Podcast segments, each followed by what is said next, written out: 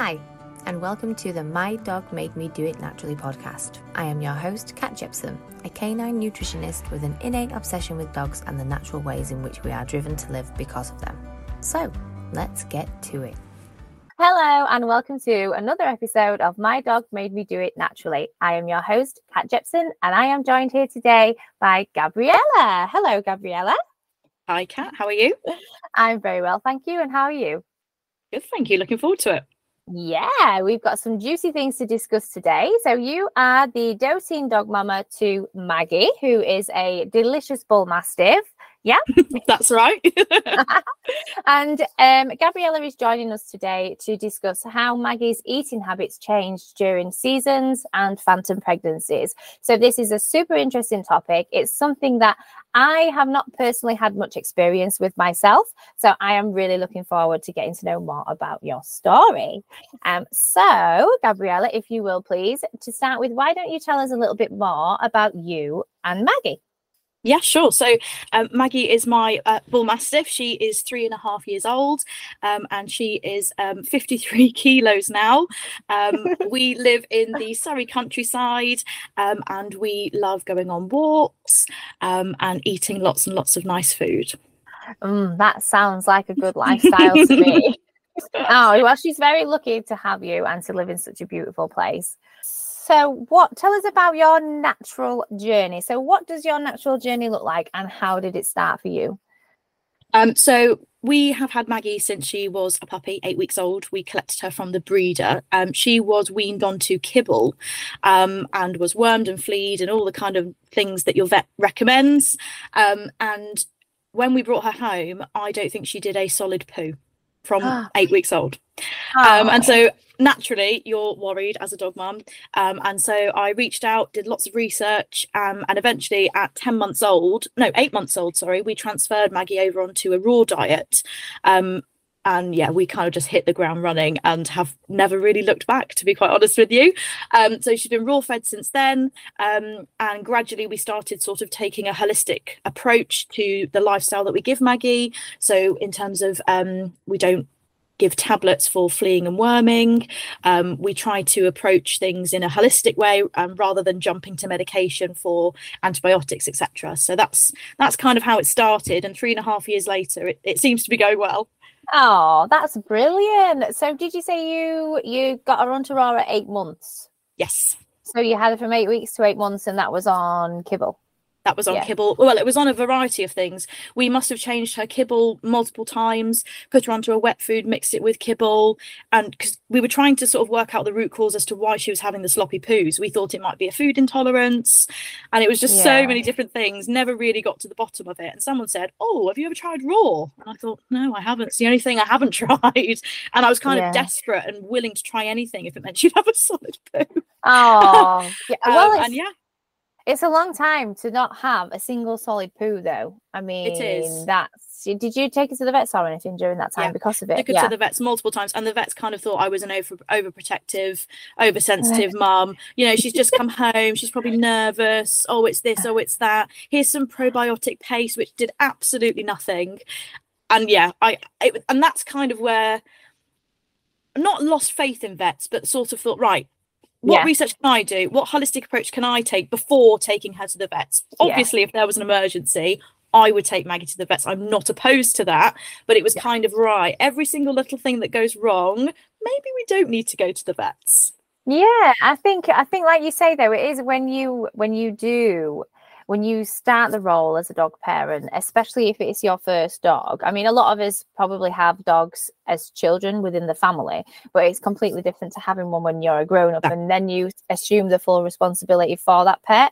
And yeah. the this is how I was when I first got Bet- Betty and Boris. I was literally I wanted to do the best that I could do, and that included doing everything that my vet told me to do.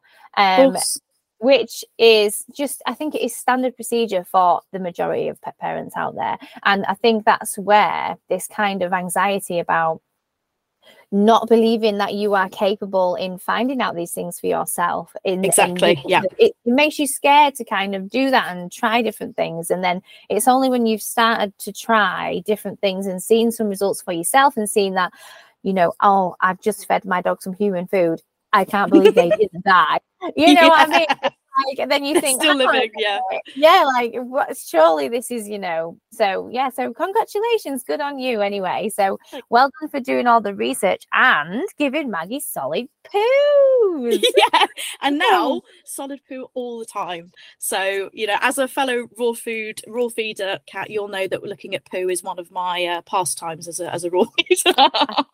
I think looking at poo in general is just something that you do when you become a dog parent because you have to. Because I mean, obviously, it tells us a lot about their health and what's going on. So if you don't inspect poo, then you you know you really need to be. You're missing out. Poo.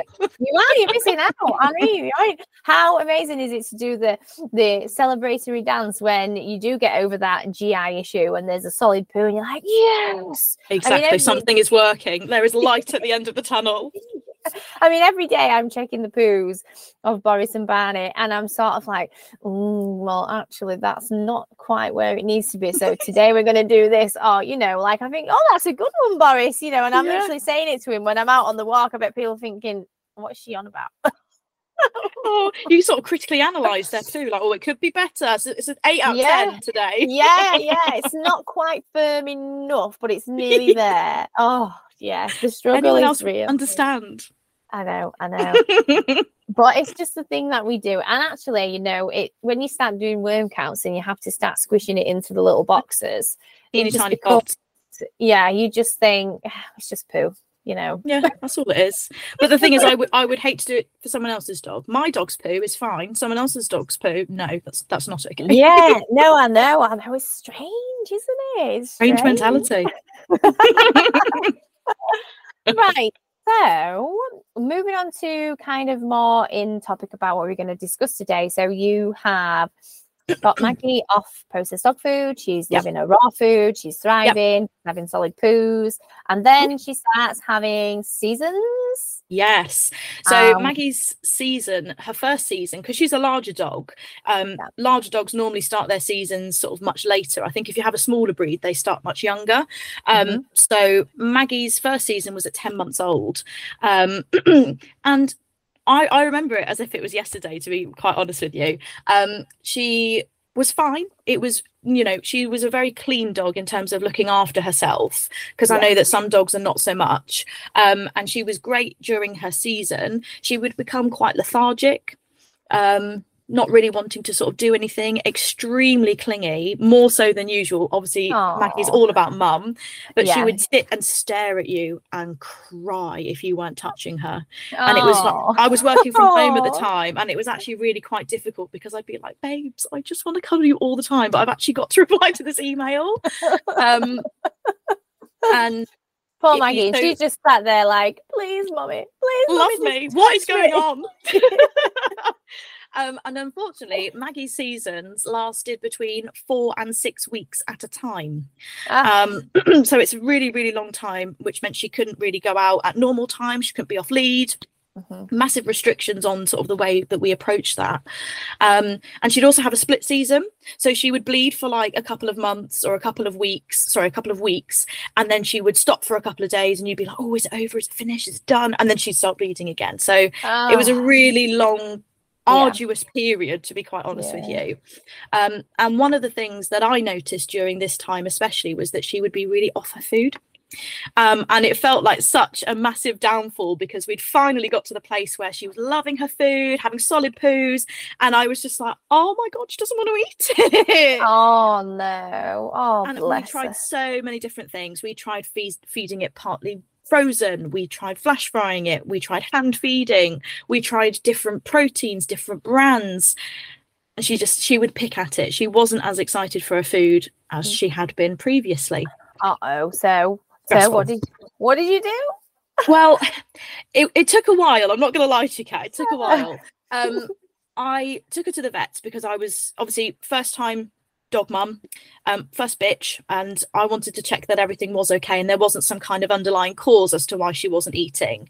Yeah. Um, I'd done my research, but I was like, do you know what? I want a vet to tell me that it's the yeah. season as to why she's not yeah. Eating. Sometimes Um, you do kind of feel like you need to hear it from an, an authoritative figure. Yeah, just so that it solidifies it in your mind and the panic can sort of like, you know, come on now, snap out of it. It's the season. Exactly. You know? Yeah. Control yourself yourself. She's fine. exactly. So we took her to the vets, and the vet was like, "Yeah, sure, all fine. Um, if she doesn't want to eat, maybe you should think about changing her food." Our vets aren't particularly pro or against raw food. They're kind of like you feed what you feed, so they Yeah. weren't really like bashing us for feeding that. But they said. You might want to have a look at it. It might be the texture, might be this, might be that. So I thought, oh, I really don't want to change her food because she's getting on so well. And then, you know, the devil on my shoulder was saying, but she's not eating her food. And is that worse or better than not eating raw? Blah, blah, blah. Um, and eventually I came to the conclusion that I just needed to change the food. I needed to find something that she was actually going to eat because not eating is obviously worse than picking at her raw food. Yeah. Um, Because I mean, with it being such a big dog as well, it's not like she can skimp on the nutrients, you know. Exactly. Especially she's on in 1.2 in- kilos a day. So, Yeah. you know, Yeah. It- so it's not pick ideal. then- yeah. No, it's not definitely. Not. Especially with you know being in season is such, such a stressful time, like Yeah. physically on the body as well. So it's essential that the nutrients are getting in there. Um, exactly. So yeah. So well, you did the right thing. So what did you feed? So I did some research. I really didn't want to go back to kibble, and so I couldn't do a home cooked diet because that was kind of outside of my means. To be quite honest with you, feeding Yeah. um, you know a 53 kilo dog a home cooked diet extremely expensive, and I was also really worried that I wouldn't do it right because I know it's quite particular in the kind of makeup of it. I wasn't familiar with it, and I didn't really think that this was the right time to try that. Um, Yeah, and so yeah, we landed on a wet food because I didn't want to go to kibble. Wet food's kind of you know the best alternative. Um. And so we landed on um, an, an Eden. There was a couple that there were the different flavors, um, and she absolutely gobbled it up. Oh, She absolutely loved it. Happy. I know, and she was sort of thinking like, "Mother, why has it taken you so long to produce this for me? I'm starving." and what was it? Did she have loose poos? no, to be fair, she was absolutely fine. Oh, Um, because the other thing that I was looking at was, is she losing weight? Because for Yeah. me, that would be a concern that there is also something wrong. And we, I, you know, Mhm. weighing her almost every day to be like, is she okay? Well, I, I say we, it's the royal we. I certainly was not picking her up. My partner was to weigh her. um, and she, you know, she wasn't losing any weight. Um, and so when we transferred her onto the food again, I was checking her weight to make sure that it was all okay Yeah. and it was all fine. And so we fed her that for the duration of her season. Um, and then after that, I was like, right, we're going back to raw now. We're, we're transitioning you back onto raw food because you know you've had you've had some time with this, and now we're going back onto that. You've Because I've got had your freezer. You've had your cake and eaten it. Now it's time time to get serious. Exactly, oh, Exactly. Oh bless. her. So did she? Did she? Was she happy going back on raw? Yeah, absolutely fine. And that's Yeah. how I because that's how I would know that her season had fully finished is Yeah. because she would be excited about her food again and she'd Yeah. be spinning and barking and sitting down and waiting for it and like waiting for the Ah. release command. And so I could see a massive change in her behavior when she was ready for it again. Oh, I love how enthusiastic they get about food. My boys, I mean, Barney will sit. He sits as close to me as he can and literally just he just sits and stares, like doesn't even blink, just waiting for the food. And Boris kind of like Boris will sort of like run, run to the back of the kitchen, sit down, spin around, run to me, and then and then he oh. like run out of the kitchen, spin around, come back in, and he's like constantly running like around. zoomies almost like it's dinner time.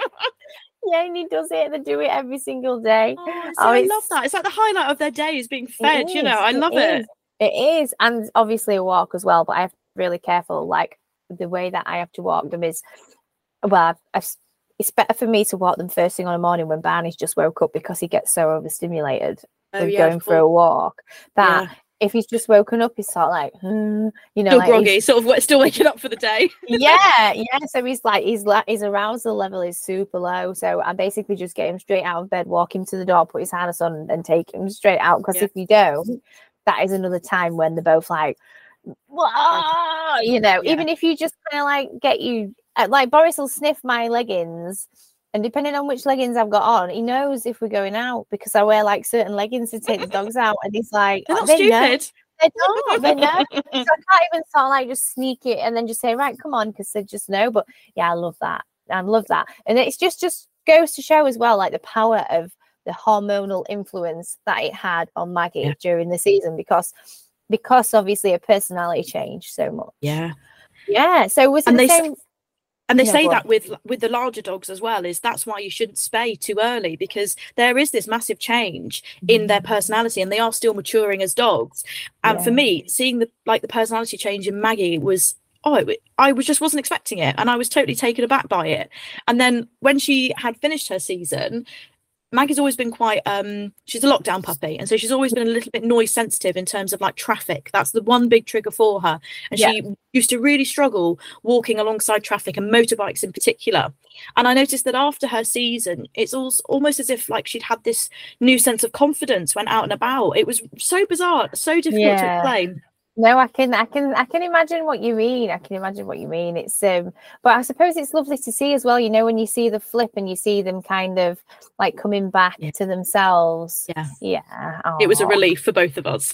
Oh, oh you was like, thank, thank that is over. I know, I know. so was that the same during phantom pregnancies? And and how many phantom pregnancies has she had? She had a few. So again, I did my research, Kat, and Mm. basically, so she had a season, and then it's normally the hormone change two to three months after they've had their season. That if they're going to get a phantom pregnancy, that's when they'll get it. I had no idea what a phantom pregnancy was. Didn't even know it was a thing. Um, one day, Maggie was so lethargic she didn't want to go for a walk, which is a big, big, big indicator that something's up. She was Yeah. off her food. She was um, she was digging in my sofa, which she never does.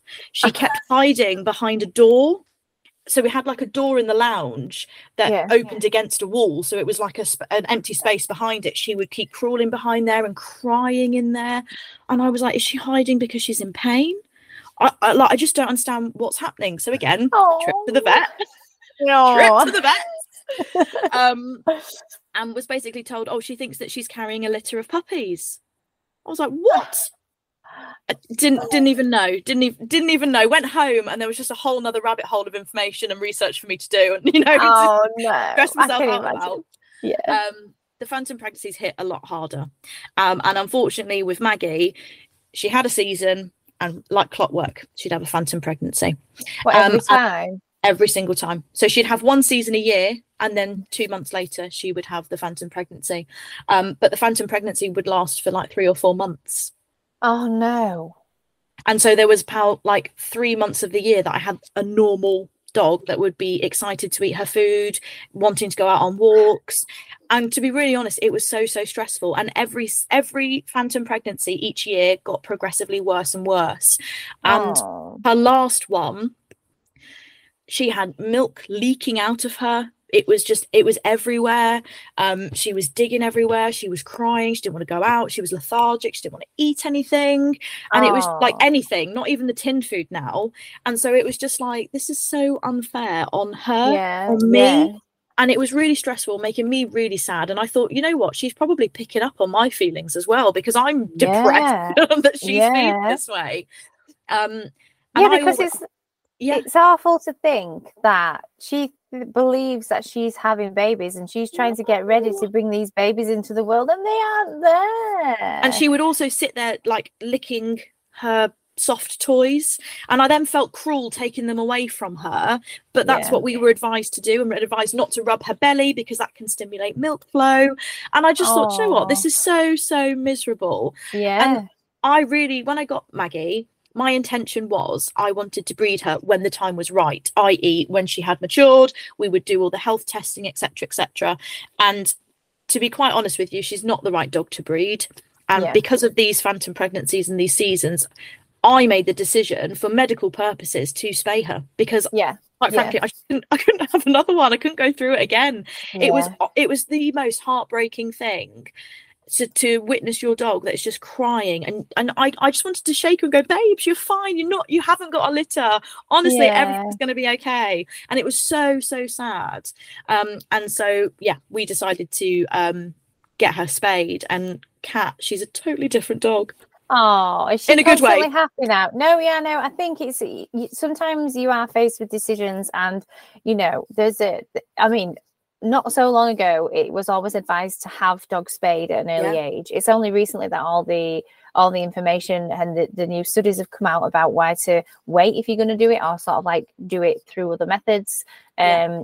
But, you know, sometimes you do have to make a, a decision based on what's best for the dog. Like every single dog is an individual and they all have different needs. And obviously, Maggie's quality of life, like you say, for nine months of the year is severe, severely impacted to a point where yeah. she's miserable and stressed and depressed. and you are.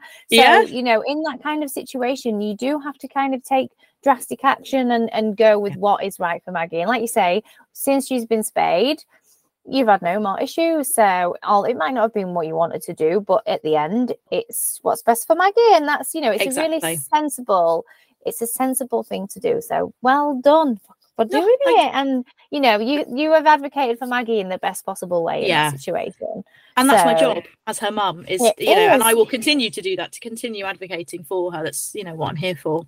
Exactly, exactly that. And sometimes it, you know, it, it, might go against the grain or it might go against things that we don't particularly want to do, like with you saying you, you had to feed her the wet food. yeah.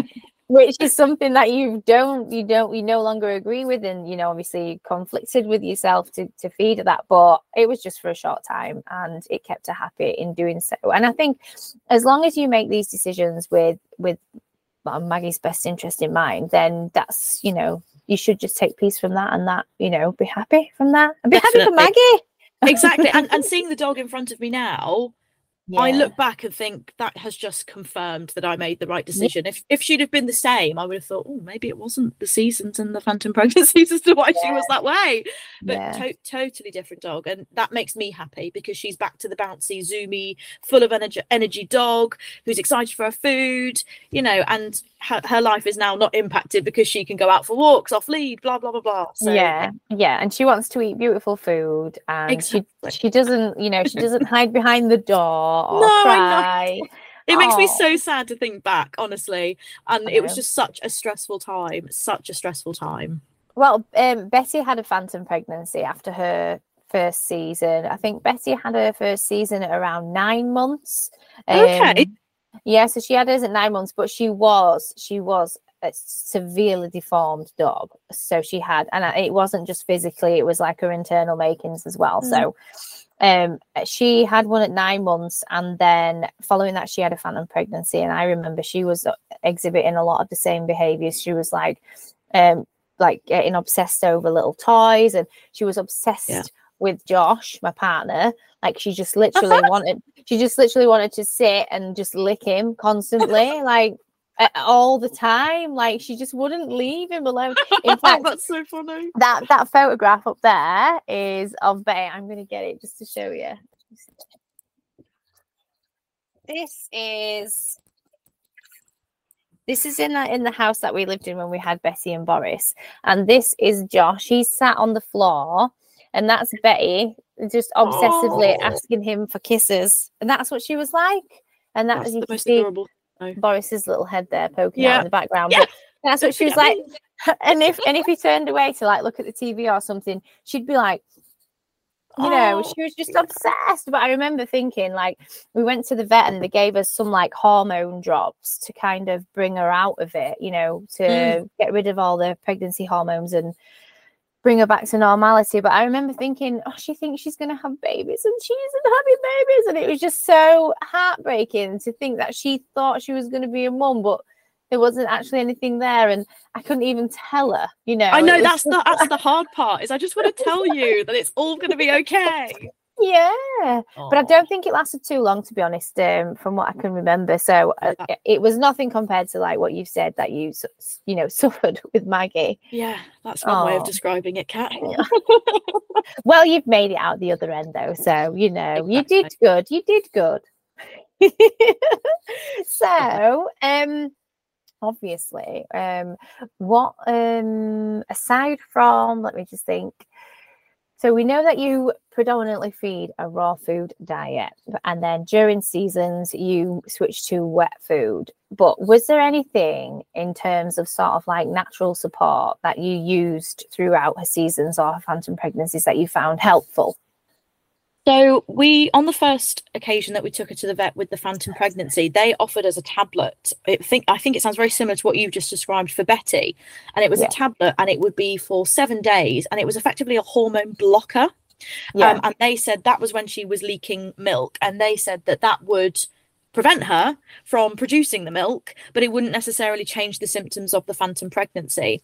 And so I sort of was like, oh, don't really want to give her something if it's not going to help with everything, because the milk isn't really the main issue. yeah, it's the yeah. depressive state and the Yeah. not eating. And if it's not going to affect that, and I also want to say that it was something like £25 per tablet, and she would need it for seven days. And so we were looking at like over £300 worth of pills that may or may not work.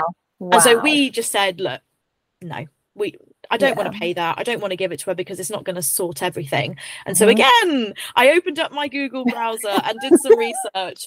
Um, and we found that um, raspberry leaf tablets. Yeah. Um, we reached out to our breeder actually, and she recommended those. Um, and so we purchased some of those, and I didn't really have high expectations. Um, but they Mm. say that you should, when your dog is starting their season, that is when you should supplement the raspberry leaf tablets. So it's meant to support them hormonally through the season. So when I actually started using, because obviously first season, first phantom pregnancy, I had no idea what was going on. So second year Yeah. round, I was more prepared. we were in a place where we could actually assist. you got um, the toolkit out ready exactly. Right. yeah. It's time. I've got the knickers. I've got the raspberry leaf tablets. I'm ready to go. um, and so I, as soon as she started her season, I started giving her the raspberry leaf tablets. The first thing I noticed was her season was not split, so she continuously bled, and it was much much shorter. So instead of like the six weeks of bleeding, I want to say it was like three or four weeks, which is still quite long, but it was substantially less. And I thought, hmm, okay, Yeah. these seems to be working. So continued them over. Um, and for the phantom pregnancy, to be quite honest with you, I'm not sure that I noticed much of a difference. But because they say that they get progressively worse each time, I kind of had nothing to compare it to because I didn't know how that season that phantom pregnancy was going to go. And Ah, so yeah. I continued taking them every year that she had one. I would continue because it helped with the season 100%. Yeah. Um, and I, you know, if, if I had another bitch, I would definitely do exactly the same thing because I do think it was beneficial.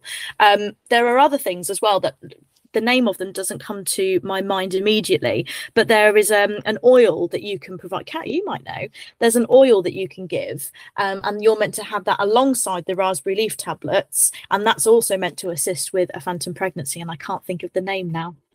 Is it? It's not borage oil, is it? Is it? It's like a blue Um, flower. Yes, Bor- that's, borage. that's it. Yes, Is it? I don't know if it's borage or borage. I think it Barrage depends. sounds very posh. Borage. I think it, depends, probably depends where you're from. yeah, I, I don't know, but that that is it's the blue flower one. Yes, for sure. Yeah. Yeah, it's that one. That one is really good as well for helping with grief in pets. So if your pet ever, so that's Ah. probably why they use it. You know, maybe in phantom pregnancies because they've, you know, obviously the hormones are everywhere, but That apparently if you have like a pet loss in the family and you have a pet left behind, if they are suffering from a bit of grief or, you know, if an owner's gone or things like that, then that is supposed to be a really good supplement for that as well. Yeah. And I haven't actually tried it um personally, so I don't know from experience, but that is what I have read. No, we didn't try it because I found out after I'd spayed Maggie, and I sort of thought, well, that would have been helpful to know six months ago. But Yeah. you know, we, we are where we are. I have got some growing in the garden though, so I'm. I mean, I don't know how I'll make the oil, but I'm. I'm looking forward to trying some of it fresh from the garden in the summer. We'll be bottling it and selling it in no time. We'll make some tinctures. yes, exactly. But we could have done with that six months ago. Oh, I know, I know. I think sometimes it's just sod's law, though, isn't it? Like, yeah, you know, it is. But sometimes the struggles that we have to go through are what make us that much more rounded and you know knowledgeable in the end. And like now, if you do, true. you know, get another bitch, then you'll know exactly what to look for, and you'll be able to start things from the word get go. And every day Exactly. is a school day in this respect. Exactly. Yeah. That is so true. Couldn't have said that better myself. I know it's like all the reading and the studying that I've done over the past like eight years, and I still learn new things constantly. And I'm still like, like I'll be reading something new, and I'm like, oh, you know, it makes so much sense. You know, like if you listen to like a different, if you when you listen to like different speakers, like holistic vets, and you know, different webinars and things that I listen to and Yeah. watch, and then you know, just sometimes somebody else saying talking about the same topic but presenting it in a different way. It's sort of like you know, it's just Your jigsaw pieces are all sort of falling into place. yeah, yeah, it's fascinating, really. So, but this like this conversation as well because I mean, I have obviously had the experience with Betty and her season and her phantom pregnancy, but that was within like the first year of me being a grown-up dog mum. So at that point, I didn't know zip about anything. like uh, as the difference between that person eight years ago and me sitting here today is like I literally didn't know anything. So you know, I wouldn't even I wouldn't have even thought to look at what herbs can I supplement to help with this. That's why Maybe I you wouldn't, like, would you? No, you just don't. Like I it's not the went to- natural thing to think. Yeah. not not in this world. No, it's not. Oh, but that is what we need to change. I agree. We do. we need to raise the awareness that there are holistical approaches. Yeah, I know. I was talking today about how um I was listening to this um I can't remember the name of it now and it's really bugging me because I, I want to watch this I want to watch this video again that I've watched. It was a few weeks ago it, it's basically a holistic vet and she um she was saying that um when she gets um a patient in like a, a cat or a dog that has cancer the first thing that she does it, it, it isn't to treat the tumor or to try and remove the tumor or to you know she doesn't talk through options of treatments with the owners about whether they're going to do chemo or removal or things like that the first thing she will Yeah. do is, is to you know tackle the immune system and to try and build the immune system strength up and change the diet and add in herbs and supplements to try and you know give the body back strength because obviously cancer is such a it's such a horrible disease and it drains life from the body so that in Yeah. order for the body to be able to heal itself it needs to first be repaired and Which It makes so- total sense when you say it. it makes so that's this is what I mean. It's like it's it sounds like common sense, but Yeah. nobody thinks that way. Everybody thinks, oh no, it's cancer, let's chop it off, or you know, let's Yeah. let's Get rid of it. chemotherapy, let's get rid of it. But it's like she was saying that the body is in such a fragile state already that it might not even be able to cope with chemotherapy or the, the intense surgery of having it Oh, removed and things yeah. and that usually just by you know building up the immune system the body gets back its own ability to heal itself and then if you change the food and remove carbs and things like that then um it wasn't quite as good as nine times out of ten but she did say you know a lot of the time the cancer or the tumors they would shrink or you know they would start to reduce and the animals then could go on to like have a decent quality of life and they wouldn't need to have Oh. chemotherapy or surgery and i was just absolutely fascinated by it because i was thinking Amazing. imagine how scary as a vet though in this world making that decision which goes against Yeah. everything conventional you know like you would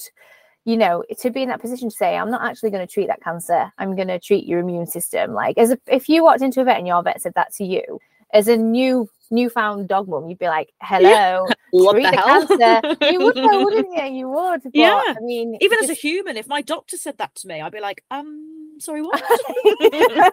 yeah, yeah, but that's just, and I think because this, oh, do you know, it's bugging me that I can't remember her name, but um, I just thought, you know, that's absolutely amazing. And the more time she does it, the more time it just reinforces that it's the right thing yeah. that she's that she's doing. I don't know if it depends on like what you know, if, it's a certain type of cancer or what stage it's at, or you know, things like that. Obviously, there's a lot of Yeah. variables that come into play, but definitely, I do think you know, herbal medicine is so so powerful and yeah. just totally like agree. you say you added some raspberry leaf tea is it raspberry leaf tea or just ra- raspberry leaf or it's is it the same ras- raspberry leaf tea tablets. tablets It's the, yeah ex- ex- and, the extract from the leaf. and i think sometimes we do forget that you know medicines are derived from plants so why wouldn't they help us when we have you know a situation where we need them so so Oh, yes Total I know. sense. there is still a wealth of knowledge to be learnt though i am sure of it Oh, I'm Um, learning every day, Kat. So I totally agree with that. Yeah. Well, this is why we're here. So I wonder if anyone else who who might listen to this podcast has had the same struggles as you, and now might be able to go and get some raspberry leaf or some borage oil. I hope so. I hope so. and give it a try. Um, so out of this experience with Maggie's eating habits and seasons and phantom pregnancies, what would you say? What has been the best thing about this journey in terms of what you have learned along the way? Well, I think that's a difficult question because I feel as though the journey itself was so difficult in the moment and I found it so, so stressful. I didn't enjoy it at all. To be quite honest with you, I would really wish that she didn't have a season and didn't have a phantom pregnancy because of the time that we had. Yeah. But for me, coming out the other side of it, and yeah. you know if i was in that situation again this is how i would deal with it. Um but the knowledge that i've learned obviously i'm not going to impact it with maggie now because she's been spayed she's never going to have another seasonal phantom pregnancy. Um and so the knowledge that i had I, obviously i've got maggie's instagram um and i you know documented quite candidly the struggles that maggie and i went through with the seasons and the phantom pregnancies. And not you know not trying to raise awareness but to make it more commonly known that these are things that do happen to dogs and because uh, I had no idea that it was actually a thing. Um, yeah. And so reassuring other, you know, dog mums that this is normal, this happens to more dogs than you think. Um, and I guess that having that knowledge and and doing all of that research to make sure it didn't go to waste i wanted to implement it and and to try and assist other dog moms that were going through something similar or worse than maggie's situation to at least try and help them and make it a less stressful time for them because i'd been through it and didn't want anyone else to have to go through that. Yeah. Yeah because i mean this every every pet parent knows what it's like to have severe anxiety about their pet and yeah. I think, you know, we all know, especially because they communicate in such a different way than what we do. I mean, we just talk about yeah. we can talk about things and you know, we can explore I wish Maggie could talk. Yeah. but when they can't speak and you can see it in their eyes and their faces, because you know your dog and you know their body language and you know their daily aura or you know whatever their yeah. energy and if something's off you know you know yourself immediately you know immediately that's what i mean and i think you yeah. know that as soon as you know something's wrong you're like what is it? I need to know, and I need to know right now because I need to fix it as soon as possible. And that is, it's one of the scariest things about owning pets. It really is. It's the fear of losing is. them, isn't it? It's the fear of losing them. Oh. Um, oh, and it's just, I know. I know, it is, it is, it is, and I think that's that's why I'm so deeply involved with everything that I do now is because of what happened with Betty. Like yeah. a, a, situation where you can come out the other end and your pet is fine and healthy. That is a, that's yeah. a perfect situation for everybody. But to have to go through something where in the end you actually lose your pet, then that I think that's why I am so obsessed with everything like yeah. this. Um, and that is, I think, you know, the anxiety is real and it's real for a lot, a lot of people. And I think sometimes it's overlooked in pet parenting. Like sometimes you go on Instagram and it's all rainbows and, and yeah. yeah. yeah. and I think you know we should talk about it a bit more. And for people who do need help, it's great that people like yourself have that information readily available, so that it is there for people to see, even if they might not feel comfortable enough to sort of like reach out to you and say, I'm really yeah. struggling with this. Can you help me? But making that information accessible is such a great thing to do because I mean, you don't have to. You don't, you know, you could have just kept it all to yourself and been like, I know what to do. I know. you know, you can well, we created a, Yeah, exactly. Well, we created actually a highlight on Maggie's Instagram documenting everything so that you know people can, if you don't feel as though you could reach out and message someone because you don't know them, there's a highlight. You can go and have a look and you know get the information for yourself. It's you know research tool. Yeah, so thank you ever so much for doing that. That's great. So um, I will pop a link to Maggie's Instagram in the in the show notes for this as well. So if people do want to find that information, or if you just want to see what Maggie looks like, and believe me, you do, then you can go on and follow her journey. Um, so what what's her Instagram? Is it at Maggie.bullmastiff or is it That's yeah, correct. Yeah. Yeah. Yeah. So it's at Maggie.bullmastiff and that, you know, if you want to find out more about Maggie or you're interested in learning about her journey, then go and follow along. um, oh, she's such a sweet girl, though, isn't she? I just you know, I talk I'm like I've biased, met, but she is. yeah. Well, I talk like I've met her in person like a million times, and I've not actually ever met her once. I just I feel, feel like like I you know her. that though over Instagram. Yeah, when you watch you do. stories and you see their personalities, and you know, you feel like you feel like you know these dogs. I've got loads of Instagram friends. I've never met any of their dogs, but I feel like I know them all personally. I know, I know, and like if something happens, I'm like, oh, oh no, Oh. you know, it's like it really gets to me. I don't, I'm surprised I oh, haven't. seen- cry. Yeah, I know. Me too. Me too. I, I was surprised I haven't come on here tonight calling you Maggie. Oh well, my, where we live, we get called Mags and Gabs, and that's kind of like our duo name. And Ah, even even my Mags and partner Gabs. calls me Mags. My, oh, I mean Gabs. Oh God, it's interchangeable. At least you know what he means. Yeah, well, they don't they say that um owners look like their dogs. I think so. I think so. Yeah. Well, I know. Well, mine are Boston Terriers, so that says a lot about me, doesn't it? yeah. I've got a big slobbery 83 kilo 80, 83 kilo dog. Um, so yeah, that's me as well. oh dearie me. Ah, right. So, is there? I think you've pretty much covered this anyway. But is there anything you would say to other pet parents that might be struggling with similar issues? Um, on, on their journey with seasons and spaying, like if the one thing that you could do to offer them support, what would it be? I think for me, it would be having um, a designated person to go to. Um, I Mhm. was very lucky in terms of um, our breeder. Um, I could go to her and she had the relevant experience. And I felt like I wanted to do it holistically, didn't feel as though I could go to my vets for that. And so having that designated person who has some knowledge more than I do um, and can Yeah. pass that on, that's what I found really beneficial. Yeah, yeah. So finding somebody else with similar experiences and Yeah. knowledge. Basically. So you could find a holistic Yeah. veterinarian, I suppose, or like you Exactly. say, the wonderful community of Instagram or social media. that's very There are true, lots and lots, lots and lots of people offering support out there. It's just knowing where to find it, I suppose. Um, so I'm Exactly. not sure. And you to do your own research as well, I think. Yeah, yeah, yeah. Because, I mean, even if you do for one find dog. Yeah. Sorry, yeah, that's what I was going to say. No, it's fine. Uh, you, I, you took the words right out of my mouth. And we're going to say every dog is an individual. So, you know, even though you might find someone who has a similar shared experience, it might not be the same for your Exactly. dog. So, I think one thing that's important to remember is always focus on your unique case. So, like, you can try different things, but try to look at it from a perspective where you keep your dog's individuality in mind. So, you know, if they do have particular intolerances and things like that, or sensitivities to certain food types, then you know that certain herb might not be a good choice for your dog. So just because it works Exactly. this situation, then just make sure it's compatible with your dog too. Yeah. Yeah. Oh, Totally agree with that. yeah, yeah, I know, but I think sometimes we sometimes we can be that desperate for something to work that we just want to try it all.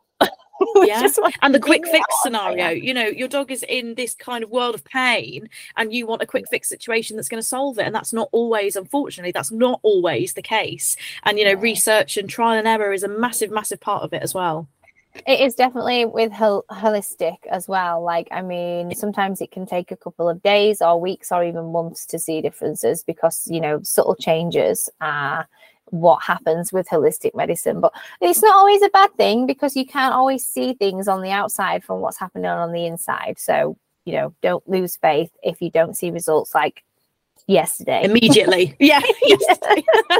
exactly yeah.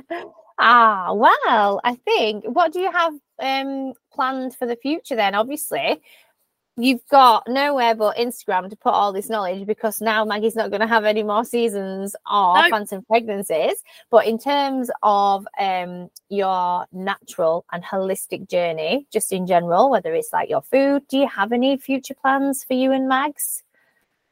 Oh, um well we're we're already sort of doing the the raw raw food um Mhm. my my goal i guess for this year for us would be to um increase the quality of food um a quality of the meat and um the ethical background and how it's sourced rather than um just buying sort of like the cheap because maggie is a big dog it is expensive to feed her that's part and parcel of having a bull mastiff um Yeah. but since Maggie's space, she suffered quite a lot from acid reflux, and so we've actually transitioned her onto a low-fat raw diet. And oh you wow! So this is the next problem. oh yeah, this is the next podcast, Kat. That's the next topic lined up. Oh, definitely, definitely. But sorry, what were you saying? We changed onto low Um, fat. Oh, so and you find that a lot of the cheaper cuts and the cheaper brands don't offer low fat.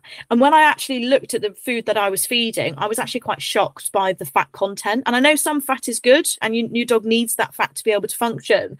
Um, but Yeah. we have moved her on to under 15% um, and worked a lot on gut health um, because it was of the, um, you know, where they in- intubate the, the dog with the tube and the anesthetic and getting that all out of her system um, and working on that. And I think that would sort of be our goal um, or continuing goal for this Yeah. year um, to continue that diet and continue sourcing our meat from ethical sources and looking at sort of behind the brand rather than just what is the cheapest on the market to feed my dog. Yeah, yeah, and it is it is difficult though because I mean, like you say, with even just feeding fresh can be quite expensive when you are looking at the premium brands, which are you know whether they're for organic or free range chickens and things like that. And stuff like that is important. It really is important. But if you are in a position where you can't afford that, then you know fresh food is still better than kibble. Um, Definitely. but And and And the do- thing, it's it's working within your means, what works for Yeah. you and yeah, everyone's yeah. different. So, do you? How long has she been on the less than fifteen percent fat diet now? Um, so we've only just upped it to less than 15. Before that, she was on less than 10, and anything more Yeah. than 10, she would have a flare up. Whereas now, because we've been working on the gut health, Yeah. we've it's slowly, slowly, slowly, but we are now starting to notice a difference. And so we've now upped to the 15%, obviously mixing in really, really low fat and like under 15. Um, and Yeah. touch wood hasn't had a flare up for a long, long time. Um, Oh, and so I would probably probably say since her spay, she's been on the low fat. So Yeah. when was that? That would have been February of this year. Wow, and she hasn't had a flare up for ages. That's really good yeah. because I mean, Yeah. acid reflux is something that's really hard to get control of, and it's another sticky situation that you don't It really is. And again, in. another one where your dog is so individual individual that what works for one dog is not going to work for your dog. And we've done so many things with Maggie, trial and error. And I feel as though we've finally got into a routine um, that works for her and does keep acid reflux kind of at bay. So touch wood, we'll continue with that. Oh, that's fabulous. I will be super excited to hear about that story because acid reflux is something that, well, I think Barney hasn't had acid reflux as such, but he has had issues with sort of like regurgitation and things like that. And I find that Okay. is to do with his, well, the thing with Barney is he has been sent to test me. He really has. He has got serious sort of like um he's got GI issues, he really has, but Yeah. he has GI issues because he suffers from chronic stress because he is such he's just he's just not wired up right he's just not and i do genuinely think it stems from him being in that time sensitive period when he was a puppy you know i mean he has pup yeah there's two periods when the puppies isn't aware if something bad happens to them in that stage it affects their development and behavior later on kind of. Yeah. yeah and in one of those stages when he was a puppy is when everything happened with my dad passing away and Yeah. Betty. And obviously, I personally was severely impacted mentally in that period of time. And Betty was sort of like the leader of the pack sort of thing. She was the she was the mum to the boys, you know, she well she had small dog syndrome anyway. So, you know, if anyone was like, not, not, not that anyone would come near us, but, you know, she was sort of like the defender of the gang. Um, and Yeah. it really, it really did hit hit them both hard when we lost Betty because I mean Boris's seizures started getting worse. So I was Mm. stressed about that as well. So you can imagine Yeah. and stress stress from the owner really does impact stress in the dog. This is going Oh, to be one of 100%. the topics that I'm going to do on the shorts, I think, because it is so, you know, it's such a huge impact on the dog. And I genuinely think that's where it went wrong for Barney. And I think that's why he suffers from chronic stress because he's so, he's, he was that, that series of events just, just basically just shot his nervous system to bits, I think, during that time.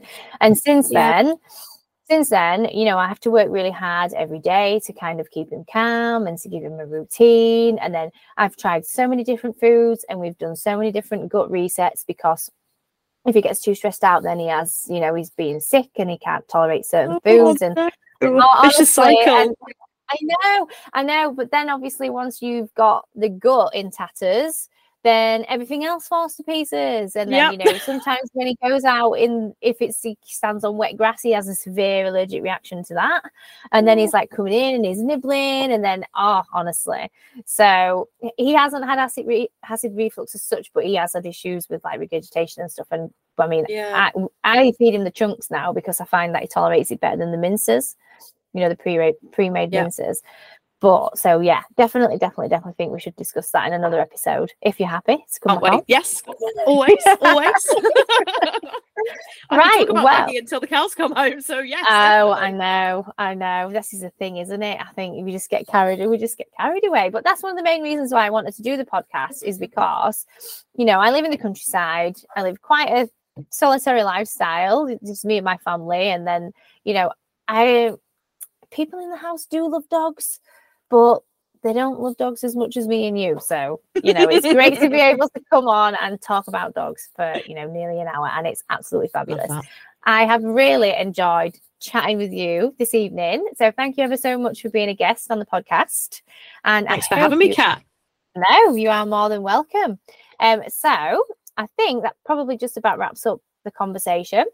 Um, if you are interested in following Maggie and Gabriella's journey, then don't forget to check out the show notes for I'll put a link on to Maggie's Instagram so you can just follow it straight there and hit the follow button. Or if you just want to search, it's at maggie.bullmastiff, Maggie M A G G I E. Yeah. And right. there we go. So I will catch up with you soon. Thank you ever so much, Kat. Take care. Thank you. See you later. Bye. Thanks for listening to another great episode of the My Dog Made Me Do It Naturally podcast. Don't forget to check out the caption for any links discussed here today.